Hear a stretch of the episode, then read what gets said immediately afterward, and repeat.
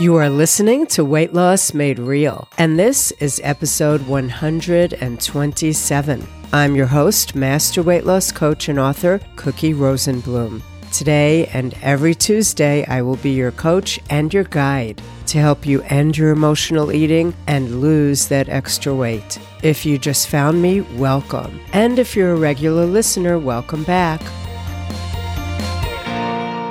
Here is where we talk about your habit of emotional eating, which is the main focus in all the coaching I do. This is where coaching meets psychology, which meets brain science, and this is where your problem ends. Before we begin, I want to remind you that this episode of Weight Loss Made Real is brought to you by the Freedom Group. If you're ready to stop eating from stress, and learn how to make more space for happiness in your life, you can learn more about the Freedom Group in the show notes of this episode. Now, let's get started with your coaching session today. Today, we're going to work on understanding why self care helps you actually lose weight. As you know by now, my way of dealing with emotional eating comes under the umbrella of the program I've created, which is called Eat think, love. Today, we're going to focus on the love part of the program. And remember, when I talk about love in this context,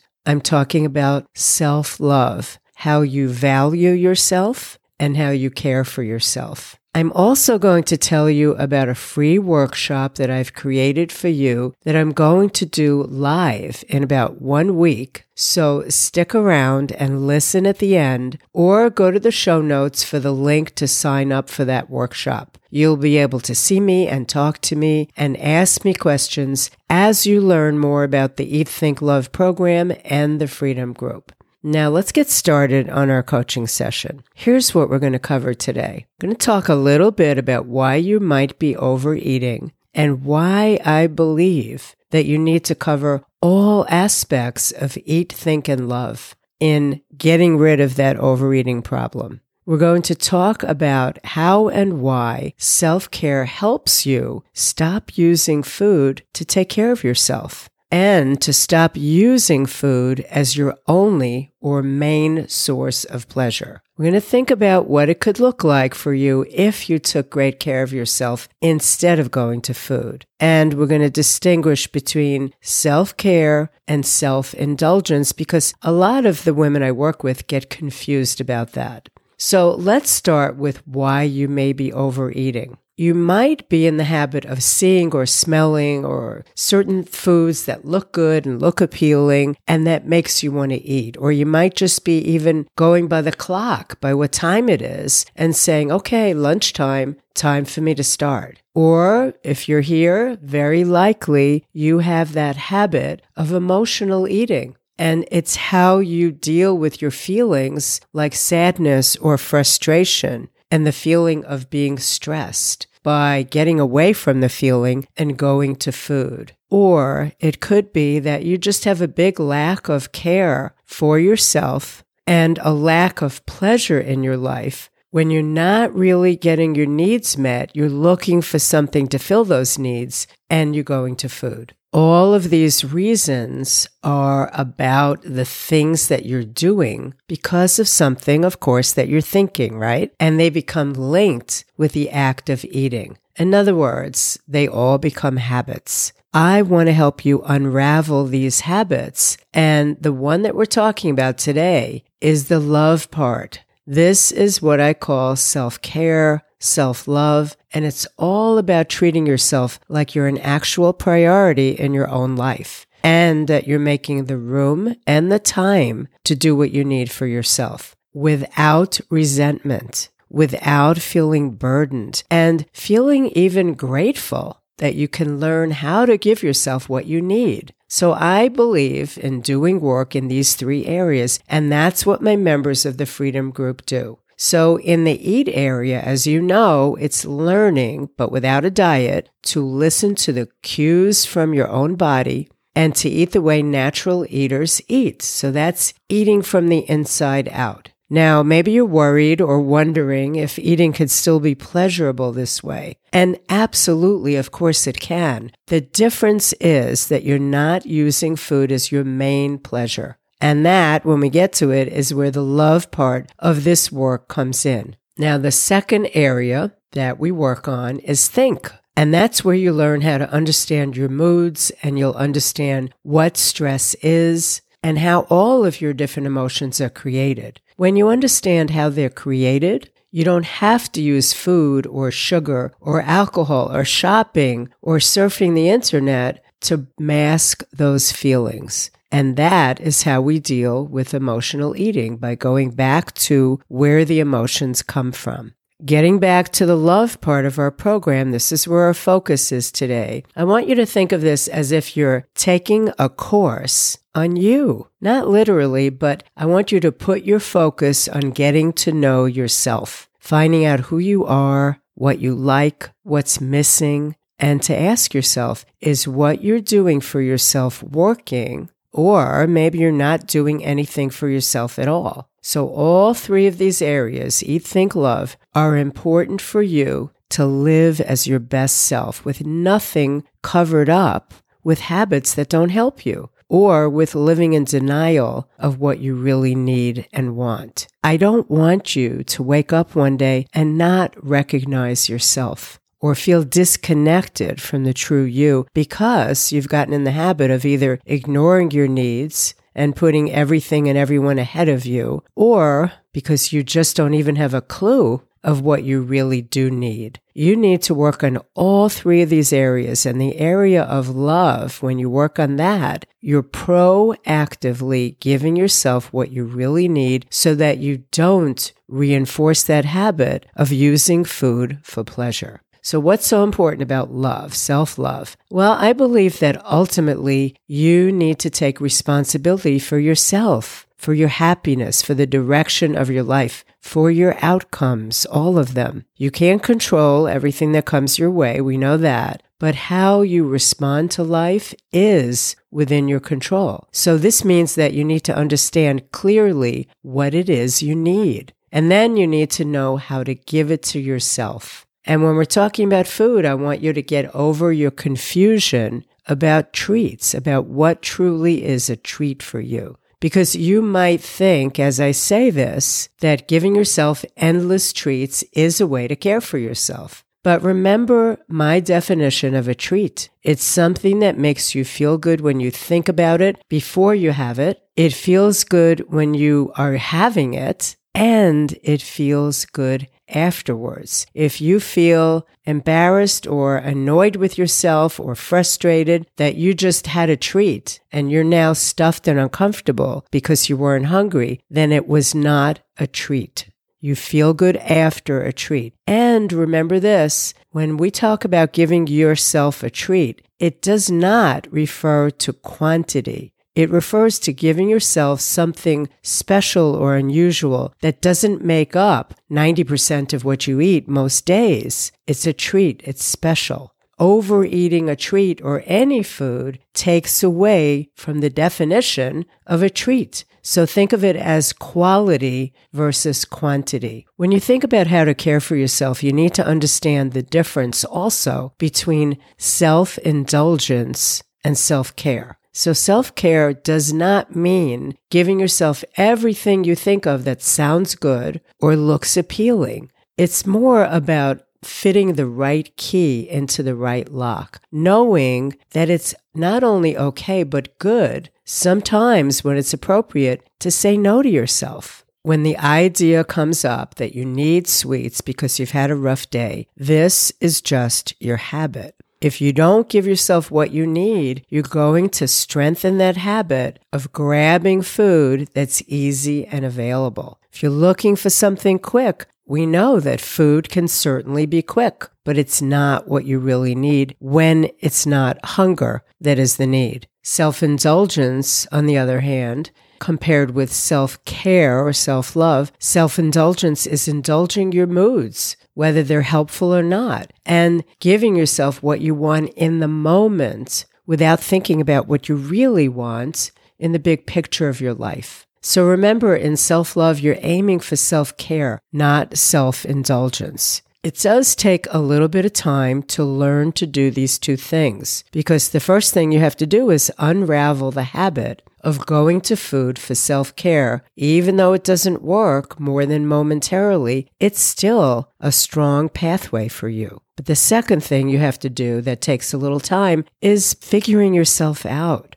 What are you really hungry for? And it's going to feel in the beginning like this is so much harder to zero in on self love, things to do, and mindset and activities. So much harder than just doing what you've always done and reaching for food. And it is harder in the beginning because it's always easier to do an old habit than to create a new one. It is. But you can do this. You've heard people say, oh, food is my best friend, or I just live for chocolate, or I don't know what I would do without my weekend glass of wine. These may sound familiar to you, or maybe they sound like exaggerations to you. But I'm wondering if you might be one of those people who are limited in what you give yourself for fun, for comfort, for pleasure. And if food is on the top of your list, then I'm talking to you. Self care is a choice, it's a way of life. So if you're rolling your eyes right now, thinking of your long to do list and your full calendar, I want you to think this through with me. When you have a hard time getting yourself to do anything, it's always because of what you're thinking.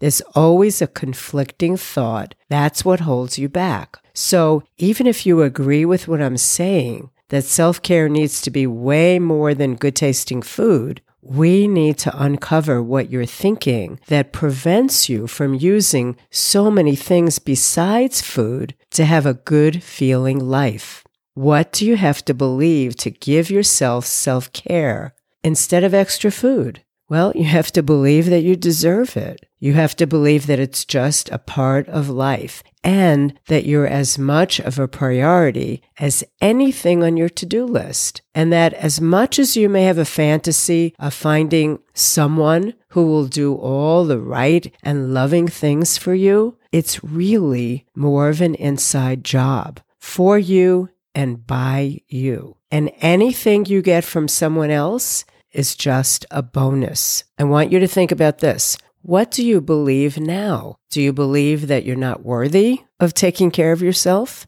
Do you believe you don't have time? Do you believe you just don't know what to do? And with those beliefs, whatever they are, what results are you getting? If you're using food for self care too often and never advancing to the top of your own list, you probably are carrying around extra weight or have eating struggles, even if your weight is normal. Your unmet needs show up on your body and they weigh you down figuratively and literally. You feel less than. You feel heavy, not because of your size, but because you know you're not living up to your potential. When you eat because you have no time for yourself, what are you thinking?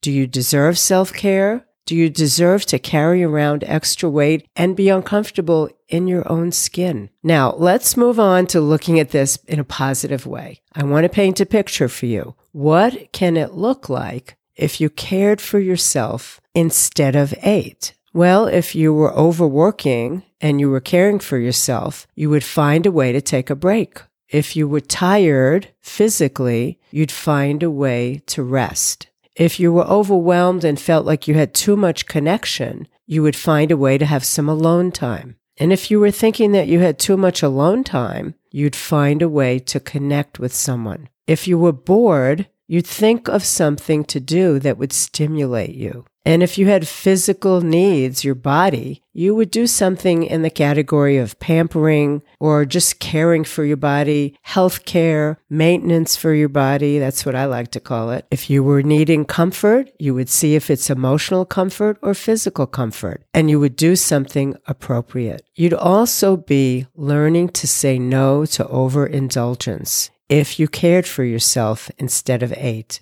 But you have to allow the feelings to come up so that you could figure out what they are. And if you reach for food, you may mask those feelings. When you decide to add love to your own life, for yourself, you're filling yourself up in a way that has nothing to do with food. And when you stop using food in a way it wasn't intended, then your weight drops off in a much easier way. There is less struggle because now that you're giving yourself what you do need, you're not overeating food you don't need, and your body and your weight normalize. So let's make a plan. This is going to be your focus for this week. How do you know what you need? Well, I want you to start asking yourself these questions. Pick one day and do this. Check in. What are you feeling physically? Name it. What are you feeling emotionally? Name it. One word. What do you think you need? If you don't know, I want you to pretend that somebody just asked you the $100,000 question. Answer this and you'll get $100,000. So if somebody came to you and said, What do you need?